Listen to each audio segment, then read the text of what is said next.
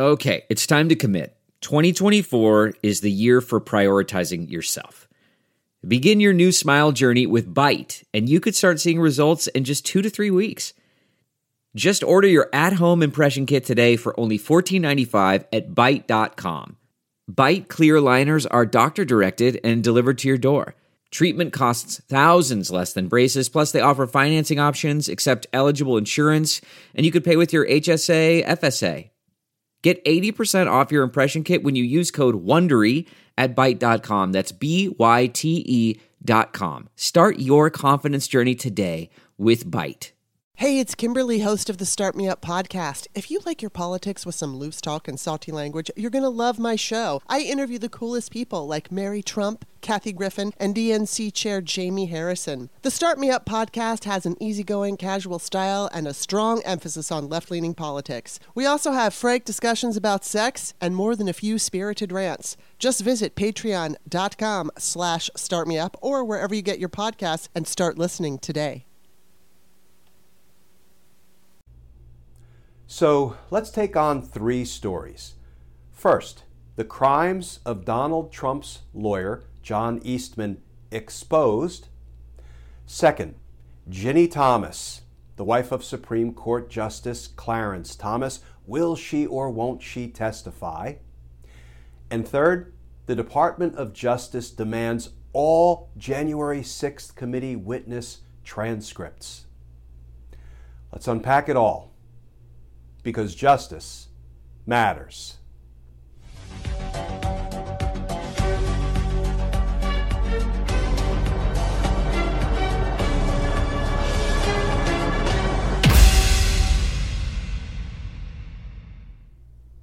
Hey all, Glenn Kirschner here.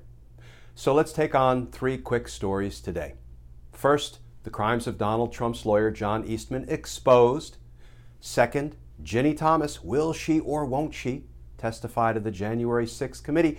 And third, the Department of Justice writes an unusual letter demanding all witness transcripts from the J6 committee. Let's start with the John Eastman story. Here's the headline from The Independent Trump coup memo author, that's John Eastman, asked for a pardon and lobbied Pence to overturn election after the riot. And that article reads in part The conservative attorney John Eastman requested a pardon after pushing the plan to change the outcome of the 2020 election despite being aware that the strategy was illegal. Even after the attack on the Capitol, Eastman sent an email to Pence staffers asking that they consider one more relatively minor violation of the law. So, not surprisingly, Eastman emailed Trump's personal lawyer, Rudy Giuliani, to say that he should be on the pardon list if that is still in the works. So, John Eastman knew that his coup plan violated the law, emailed something to Pence's team even after the riot saying, you know what, in for a penny, in for a pound, my characterization. You already violated the law, so why don't you just violate one little additional provision so we can install Donald Trump unconstitutionally for a second term? And then, of course, knowing he committed crimes, he asked to be on the pardon list all I'm going to say about John Eastman is that if there's any justice left in America, he will very soon be a guest of the Federal Bureau of Prisons. Let's turn to Ginny Thomas, wife of Supreme Court Justice Clarence Thomas. Here's the headline from MSNBC News Embroiled in controversy, Ginny Thomas agrees to January 6 testimony. That article reads in part Virginia Thomas urged White House chief to pursue unrelenting efforts to overturn the 2020 election, texts show. Now, friends, I'm not a betting man, and I'm certainly not a high roller. $1 is my betting limit. I would bet a buck that there is no way Ginny Thomas is going to testify to the J6 committee or anywhere else. We'll probably hear lots about how she has scheduling conflicts that, you know, precludes her from appearing before the J6 committee after she popped off and said, Sure, I'll testify and clear up misperceptions. You know why she won't testify? Because she would be cross examined at length by really accomplished former federal prosecutors that make up the January 6 Select Committee investigative team. They would ask her questions about, among other things, texts she sent to Mark Meadows. Miss Thomas, I'd like to direct your attention to a text you sent from your cell phone, and then they would recite the number and confirm with her. That is your cell phone number, Miss Thomas, am I correct? A message you sent from your cell phone to the cell phone of the Chief of Staff for the United States of America, Mark Meadows, urging him to do everything he could to overturn Joe Biden's win and install Donald Trump for a second term contrary to the expressed will of the American voters. Read along with me if you would. We've provided you a copy of your own text. You said that for, among other reasons, Mark Meadows should fight like all get out to overturn the election's results because, quote, Biden crime family and ballot fraud co conspirators, elected officials, bureaucrats, social media censorship mongers, fake stream media reporters, etc., all those people are being arrested and detained for ballot fraud right now.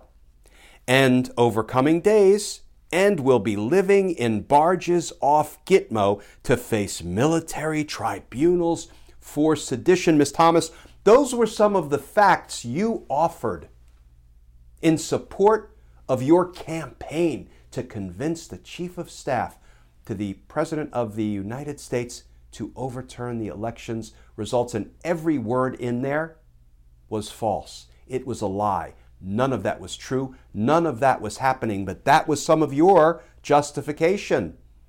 All of these people were being held in barges off of Gitmo, awaiting their military tribunals for sedition. So, you know, you better go ahead and overturn the election. Now let's talk about every other text message or phone conversation you ever had with Chief of Staff Meadows. By the way, how did you get his number? How often have you, you been communicating with him? Have you talked about pending Supreme Court cases? Now let's talk about the conversations you had with your hubby.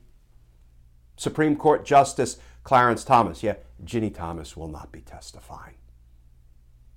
That's like one area of inquiry of a thousand areas of inquiry that prosecutors would, former prosecutors who are now J6 committee investigators, would, um, would ask Ginny Thomas. Not happening. So let's finish with the story about the Department of Justice writing a letter to the January 6th Select Committee demanding all thousand plus transcripts, copies of those transcripts, of the witnesses who have testified to the J6 committee. The letter's dated June 15th, 2022, and I'm not going to read the whole thing, but very briefly, here's the thrust of what the DOJ is demanding. It is now readily apparent that the interviews the Select Committee conducted are not just potentially relevant to our overall criminal investigations, but are likely relevant to specific prosecutions that have already commenced. Given this overlap, it is critical that the Select Committee provide us with copies of the transcripts of all its witness interviews. Now, there's a little bit of good news, breaking news. The New York Times just published a piece saying it looks like the Department of Justice and the J6 committee have smoothed over their problems, and the transcripts will soon be going from the J6 committee over to the Department of Justice.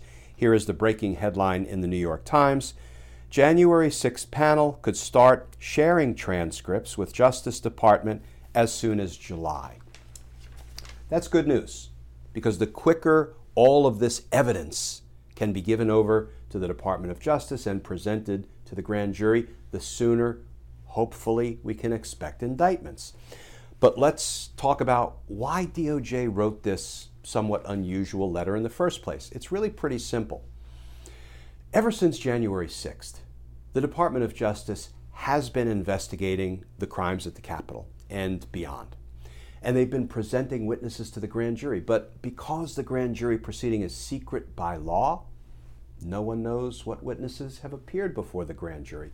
We're beginning to learn which witnesses have appeared before the January 6th Select Committee, because we're now in the public hearings phase and we're seeing some of these witnesses testify live. We're seeing the, the videotaped testimony of some of these witnesses.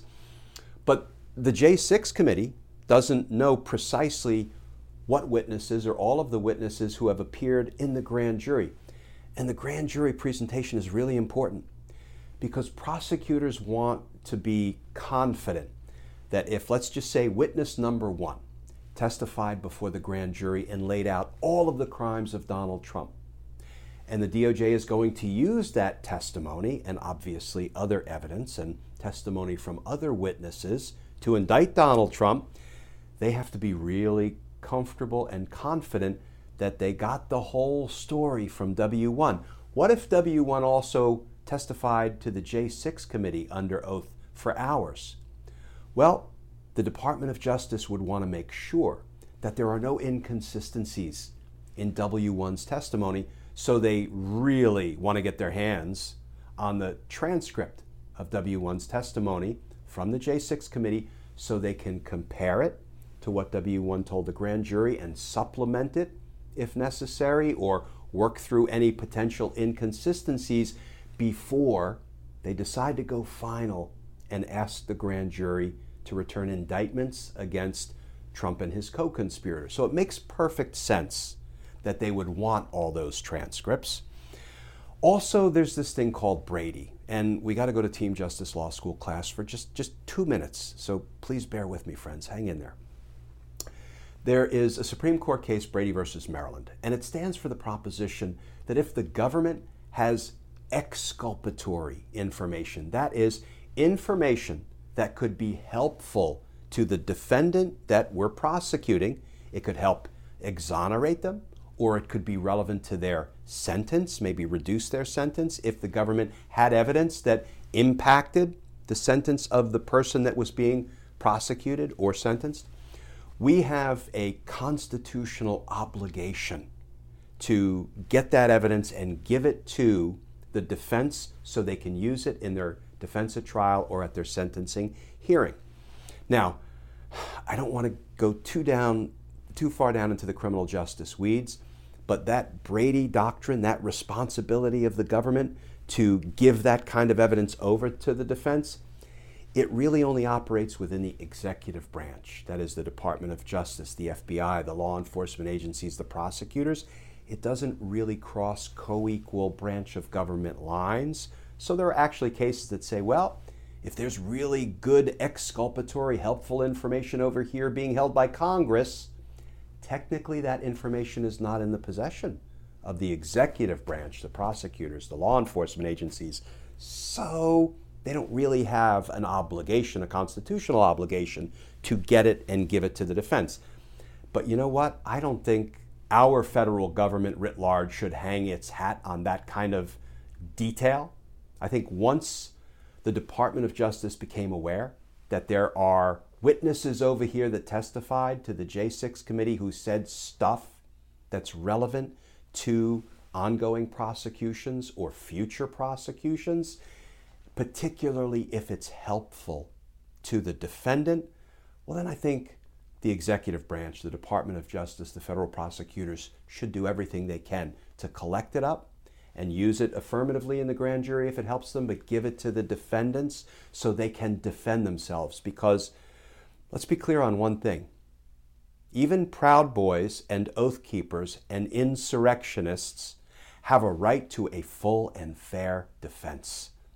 And if it means the government making sure it grabs hold of helpful information and they disclose it in the spirit, if not the letter, of the Brady case, then we should be doing it.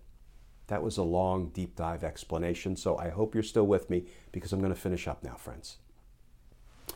So there are lots of reasons that DOJ wanted these transcripts, and it looks like they will get them as early as July, just around the corner. But I want to finish with one sentence that kind of irks me because, you know, I can't be all pro DOJ or all anti DOJ. I have to call it the way I see it, and there's something in this letter that I saw that irked me. And it's this sentence the Select Committee's failure to grant the Department access to these transcripts complicates the Department's ability to investigate and prosecute those who engaged in criminal conduct in relation to the January 6th attack on the Capitol. Okay, I'm going to knock DOJ down a peg or two for this one, for choosing that language. You know, you, your failure, J6 committee, to give us what we're demanding is hampering our effort, efforts to prosecute people in a timely fashion.